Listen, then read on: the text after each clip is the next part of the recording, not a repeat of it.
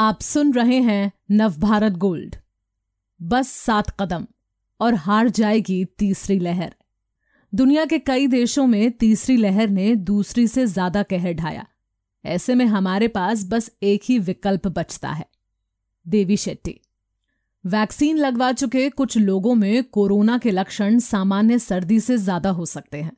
हालाँकि इस बात की आशंका बहुत ही कम है कि उन्हें आईसीयू में भर्ती कराने की नौबत आए। दुनिया के दूसरे देशों से मिला सबक यही कहता है कि टीका हमें बचा सकता है। अब हमारे पास मौका है कि हम वैक्सीनेशन के ज़रिए कोविड की आने वाली तीसरी लहर को साधारण सर्दी जुकाम की लहर में बदल सकते हैं। हमारा एकमात्र फोकस इसी बात पर होना चाहिए कि कैसे जल्द से जल्द चौसठ करोड़ लोगों को वैक्सीन लगाई जाए। मुझे भरोसा है कि सरकार पर्याप्त मात्रा में वैक्सीन का इंतज़ाम कर लेगी। अगली महत्वपूर्ण बात यह है कि अगर टीकाकरण अभियान सामाजिक प्रयास बन सके तो हम हर दिन एक करोड़ भारतीयों को टीका लगा सकते हैं। चलिए बात करते हैं उन सात कदमों के बारे में जिन्हें उठाकर तीसरी लहर को हराया जा सकता है।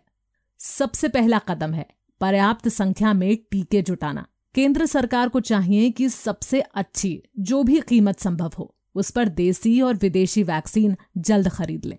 भारत में होने वाली हार्ट सर्जरी का चौदह फ़ीसदी हमारा ग्रुप करता है। हमें पता है कि अगर आप किसी काम का बड़ा हिस्सा अंजाम दे रहे हो तो उससे जुड़े मोल तोल में किस तरह की बढ़त हासिल होती है? और ये बात वैक्सीन बनाने वाली बहुराष्ट्रीय कंपनियों से ही जुड़ी नहीं। प्राइवेट अस्पतालों ने टीके बनाने वाली भारतीय कंपनियों से भी वैक्सीन खरीदने के लिए संपर्क किया है।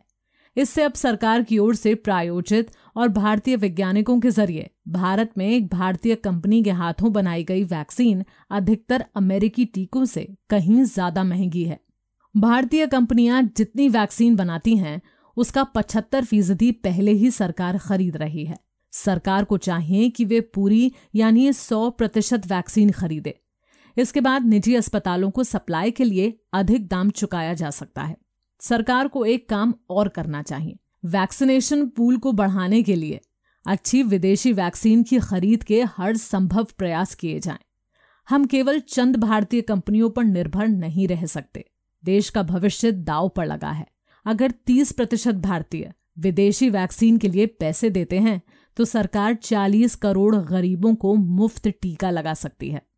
दूसरा कदम राज्य सरकारों को उठाना है।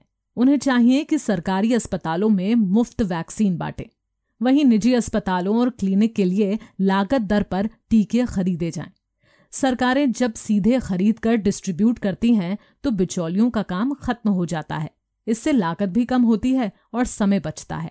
फ्रंटलाइन वर्कर्स को वैक्सीन लगाने के लिए केंद्र और राज्यों ने इसी तर्ज पर शानदार ढंग से काम किया था।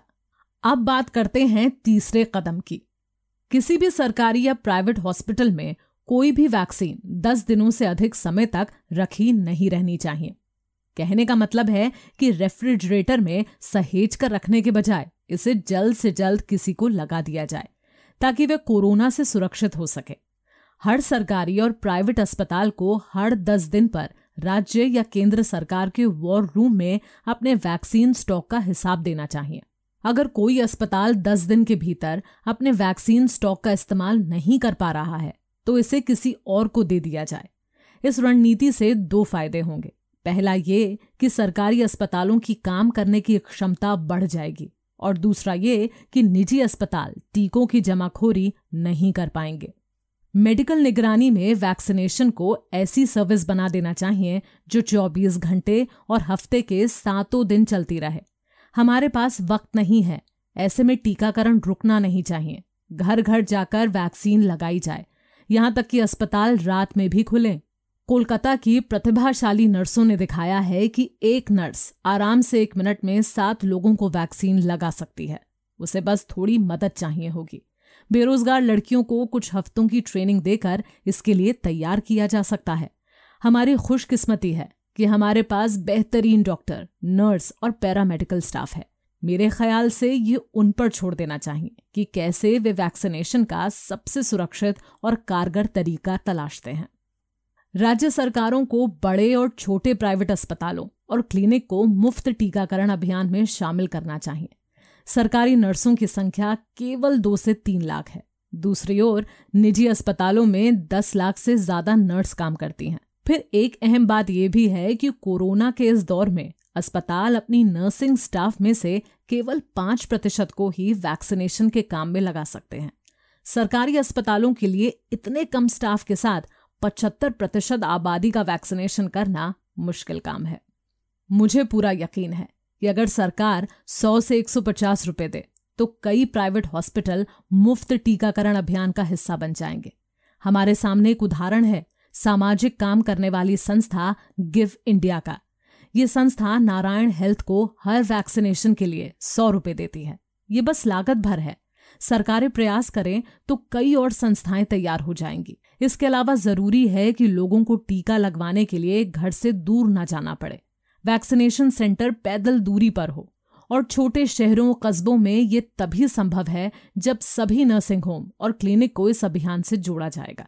गाँव में अभियान को सफल बनाने के लिए सरकार के पास एएनएम के रूप में door to door delivery system है। छठा कदम ये होना चाहिए कि टीकाकरण को सामाजिक काम बना दिया जाए। बैंगलोर जैसे शहर में 21 फ़ीसदी आबादी झोपड़पट्टी में रहती है। यदि 21 प्रतिशत शहरी वैक्सीनेशन के लिए 630 रुपए सामाजिक संस्था को दान करें तो इन पैसों से इन गरीबों को भी टीका लग सकता है। वे भी सरकारी मदद के बिना। कॉरपोरेट सोशल रिस्पॉन्सिबिलिटी, यानी सीएसआर फंड का इस्तेमाल भी किया जा सकता है। कंपनियाँ अपने कर्मचारियों के परिवार का वैक्सीनेशन कर सकती हैं। हाउसवाइफ अपनी मेड, ड्राइवर और उनके परिवारों को टीका लगवा सकती हैं। इस बारे में जागरूकता फैलाने की ज़रूरत है कि लॉकडाउन के चलते शहरों में रहने वाली गरीब आबादी को किन मुश्किल हालात का सामना करना पड़ रहा है। एक बार जब वैक्सीनेशन आराम से शुरू हो जाए तो सभी जगह वैक्सीन सर्टिफिकेट को अनिवार्य किया जा सकता है। वर्क प्लेस पब्लिक ट्रांसपोर्ट और मनोरंजन की जगहें, हर स्थान पर यह सर्टिफिकेट दिखाना ज़रूरी हो। सभी फ्रंटलाइन वर्कर्स के लिए पिछले डेढ़ साल बहुत कठिन रहे हैं। हम में से कुछ ने केवल इस दौरान ही इतनी मौतें देखी, जितनी कि अपने पूरे करियर में नहीं। निकट भविष्य में जब हम किसी महिला को बताएँगे कि उसका पति नहीं रहा। और वे हमसे सवाल करेगी कि क्या समय पर वैक्सीनेशन से उनकी जान बच सकती थी। तो आप हमसे झूठ बोलने की उम्मीद ना करें। सिर्फ़ यही है, देश और दुनिया की हर ज़रूरी नॉलेज दिलचस्प जानकारियाँ और सार्थक मनोरंजन। सुने या पढ़ें और रहें दूसरों से दो कदम आगे हर रोज। गोल्ड के पॉडकास्ट का खजाना मिलेगा नव भारत गोल्ड डॉट कॉम पर।